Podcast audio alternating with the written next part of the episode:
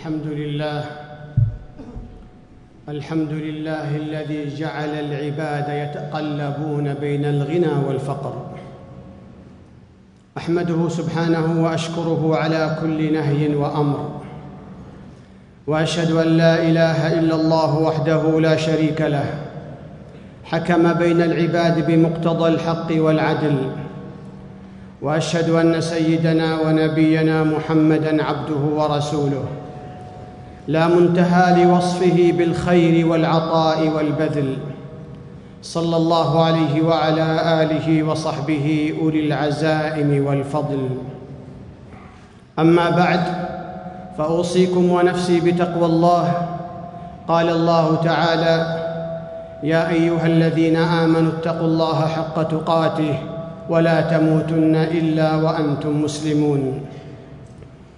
الغنى والفقر ابتلاء من الله تعالى لعباده.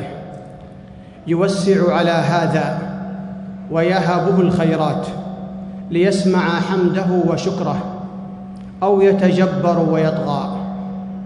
ويقدر على آخر رزقه ويمنع عنه شيئا من الدنيا ليمتحن صبره ورضاه أو يعلن تسخطه وجزعه. قال الله تعالى ونبلوكم بالشر والخير فتنة وإلينا ترجعون. وعجبا لحال المؤمن إن أصابته ضراء صبر فكان خيرا له وإن أصابته سراء شكر فكان خيرا له. فهو بين مطالعة الجناية ومشاهدة المنة يصبر ويشكر والله أعلم بحاله منه. ألا يعلم من خلق وهو اللطيف الخبير. التفاوت في الرزق هو الذي يسخر هذا لذاك ويسخر ذاك لهذا في دورة الحياة. قال الله تعالى ورفعنا بعضهم فوق بعض درجات ليتخذ بعضهم بعضا سخريا أي ليستعمل بعضهم بعضا في حوائجهم فيحصل بينهم تآلف وتضامن. يسخر الأغنياء بأموالهم الأجراء الفقراء بالعمل فيكون بعضهم سببا لمعاش بعض هذا بماله وذاك بأعماله. وقد يكون الفقر هو الخير للعبد قال الله تعالى ولو بسط الله الرزق لعباده لبغوا في الأرض أي لشغلوا عن طاعته. وحملهم ذلك على البغي والطغيان والتجبر على الخلق. قال الله تعالى ولكن ينزل بقدر ما يشاء إنه بعباده خبير بصير. وإذا ابتلي العبد بالفقر فإن الصبر أجل عبادة في هذا المقام. ومن ضاق رزقه وخشنت عيشته فلا يضيق صدره ولا يتنكد في حياته. فإن معيشة رسول الله صلى الله عليه وسلم وجل أصحابه كانت كفافا. ومتاع الدنيا القليل الزائل لا يستحق الأسى والحزن على فواتها. وحتى تهدأ النفس وتعرف قدر نعمة الله تعالى عليها وتؤدي شكر الله جاء التوجيه النبوي في قول رسولنا الكريم صلى الله عليه وسلم. إذا نظر أحدكم إلى من فضل عليه في المال والخلق فلينظر إلى من هو أسفل منه ممن فضل عليه. وزاد مسلم في روايته فهو أجدر ألا تزدروا نعمة الله عليكم. لقد دعا الإسلام الفقراء خاصة كما دعا الأغنياء إلى أن يربوا أنفسهم على غنى النفس بكبح جماحها وتهذيبها لتصل إلى القناعة والرضا بما قسم الله ولو كان يسيرا. فلن يفوت شيء قسمه الله تعالى لك في الأزل. قال رسول الله صلى الله عليه وسلم وارض بما قسم الله لك تكن أغنى الناس. وإن للفقير آدابا في باطنه وظاهره ومخالطته وأفعاله. فأما أدب ظاهره فأما أدب باطنه فألا يكون فيه كراهية لما ابتلاه الله تعالى به من الفقر أي أنه لا يكون كارها فعل الله تعالى من حيث إنه فعله وإن كان كارها للفقر. وأما أدب ظاهره فأن يظهر التعفف والتجمل ولا يظهر الشكوى والفقر بل يستر فقره. قال الله تعالى يحسبهم الجاهل أغنياء من التعفف. وأما في أعماله فأدبه الا يتواضع لغني لأجل غناه. قال علي رضي الله عنه ما أحسن تواضع الغني للفقير رغبة في ثواب الله تعالى؟ وينبغي الا يسكت عن ذكر الحق مداهنة للأغنياء وطمعا في عطائهم. وأما أدبه في أفعاله فالا يفتر بسبب الفقر عن عباده. ولا يمنع بذل قليل ما يفضل عنه فإن ذلك جهد المقل وفضله أكثر من أموال كثيرة تبذل عن ظهر غنى. قال الله تعالى للفقراء المهاجرين الذين أخرجوا من ديارهم وأموالهم. وقال تعالى للفقراء الذين أحصروا في سبيل الله لا يستطيعون ضربا في الأرض فقدم وصف أوليائه بالفقر على مدحهم بالهجرة والحصر. والله تعالى لا يصف من يحب إلا بما يحب فلولا أن الفقر أحب الأوصاف إليه ما مدح به أحباءه وشرفهم به. وعن ابن عباس رضي الله عنهما عن النبي صلى الله عليه وسلم قال اطلعت في الجنة فرأيت أكثر أهلها الفقراء ومع الرضا بما قسم الله للفقراء وفضلهم فإن الإسلام عالج الفقر بدعوة الأغنياء إلى البر والإحسان وكفالة الفقراء ومشاركتهم آلامهم وتنفيس كربهم وبذل العون لهم. قال رسول الله صلى الله عليه وسلم الساعي على الأرملة والمسكين كالمجاهد في سبيل الله وأحسبه قال وكالقائم لا يفتر وكالصائم لا يفطر.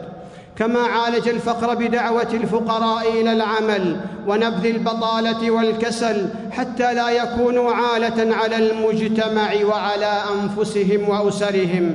دفع الفقر والسعي في الأرض وتحصيل الرزق والأخذ بالأسباب أمر مشروع وسلوك محمود. قال الله تعالى فامشوا في مناكبها وكلوا من رزقه ليجعل الفقير من نفسه عضوا حيا يأكل بيده يقيم أوده يحفظ كرامته يربي أولاده على العزة يبني مجتمعه يسهم في البناء والتنمية وليكون ذلك عونا له على طاعة الله ومعرفته وحسن الصلة به والتطلع إلى الآخرة فهي خير وأبقى.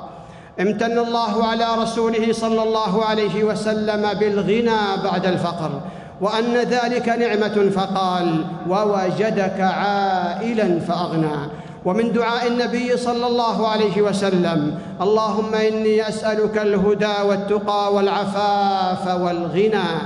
كما دعا بوفرة المال لصاحبه وخادمه أنس رضي الله عنه اللهم أكثر ماله وولده وبارك له فيه.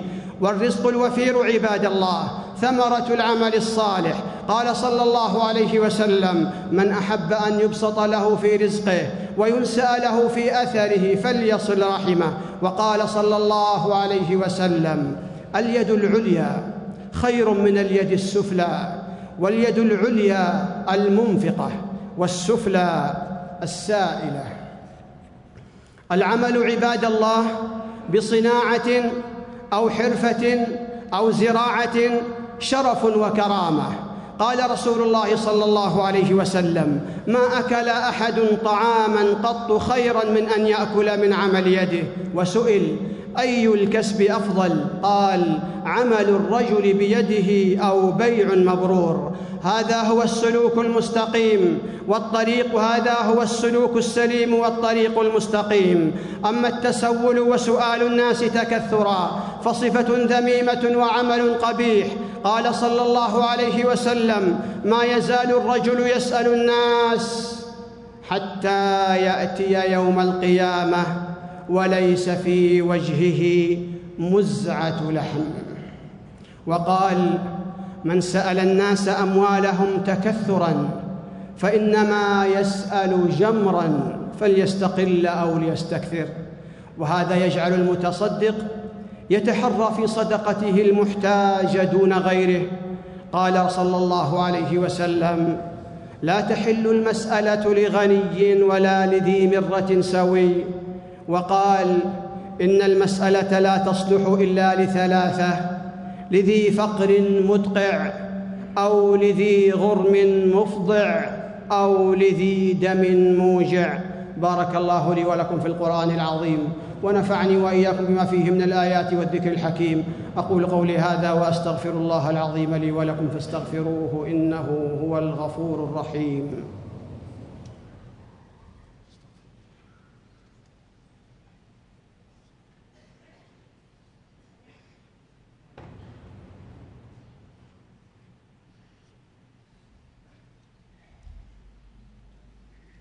الحمد لله وكفى. وسلام على عباده الذين اصطفى. وأشهد أن لا إله إلا الله وحده لا شريك له في الآخرة والأولى. وأشهد أن سيدنا ونبينا محمدا عبده ورسوله النبي المجتبى صلى الله عليه وعلى آله وصحبه ومن اقتفى. أما بعد فأوصيكم ونفسي بتقوى الله. لا شك عباد الله أن ازدياد الفقر في العالم الإسلامي اليوم بسبب إهمال التنمية وزيادة الديون وغرق الأمة في الربا وضعف الأخذ بأسباب التقدم العلمي والتقني.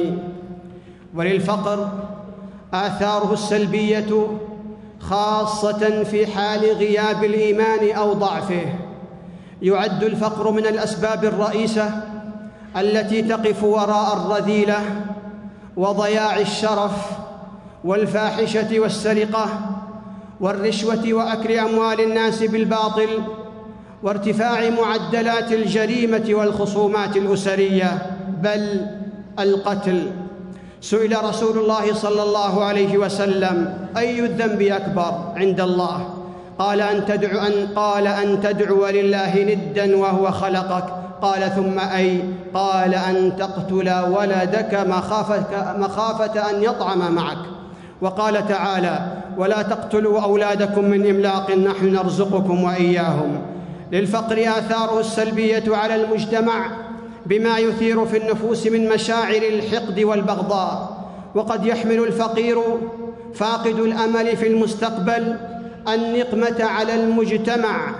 وهنا يأتي دور أهل العلم والفكر والمال بالعمل الصادق على معالجة الفقر ابتغاء الأجر وتحصين المجتمع من آثار الفقر السلبية وذلك بفتح آفاق العمل للفقراء واحتضانهم في شركاتهم ومؤسساتهم وتنمية قدراتهم ومواهبهم وإزالة العقبات أمامهم.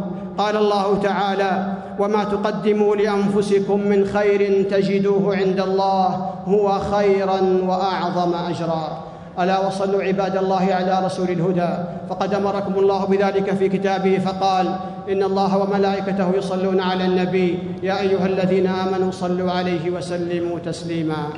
اللهم صل على محمد وأزواجه وذريته كما صليت على آل إبراهيم.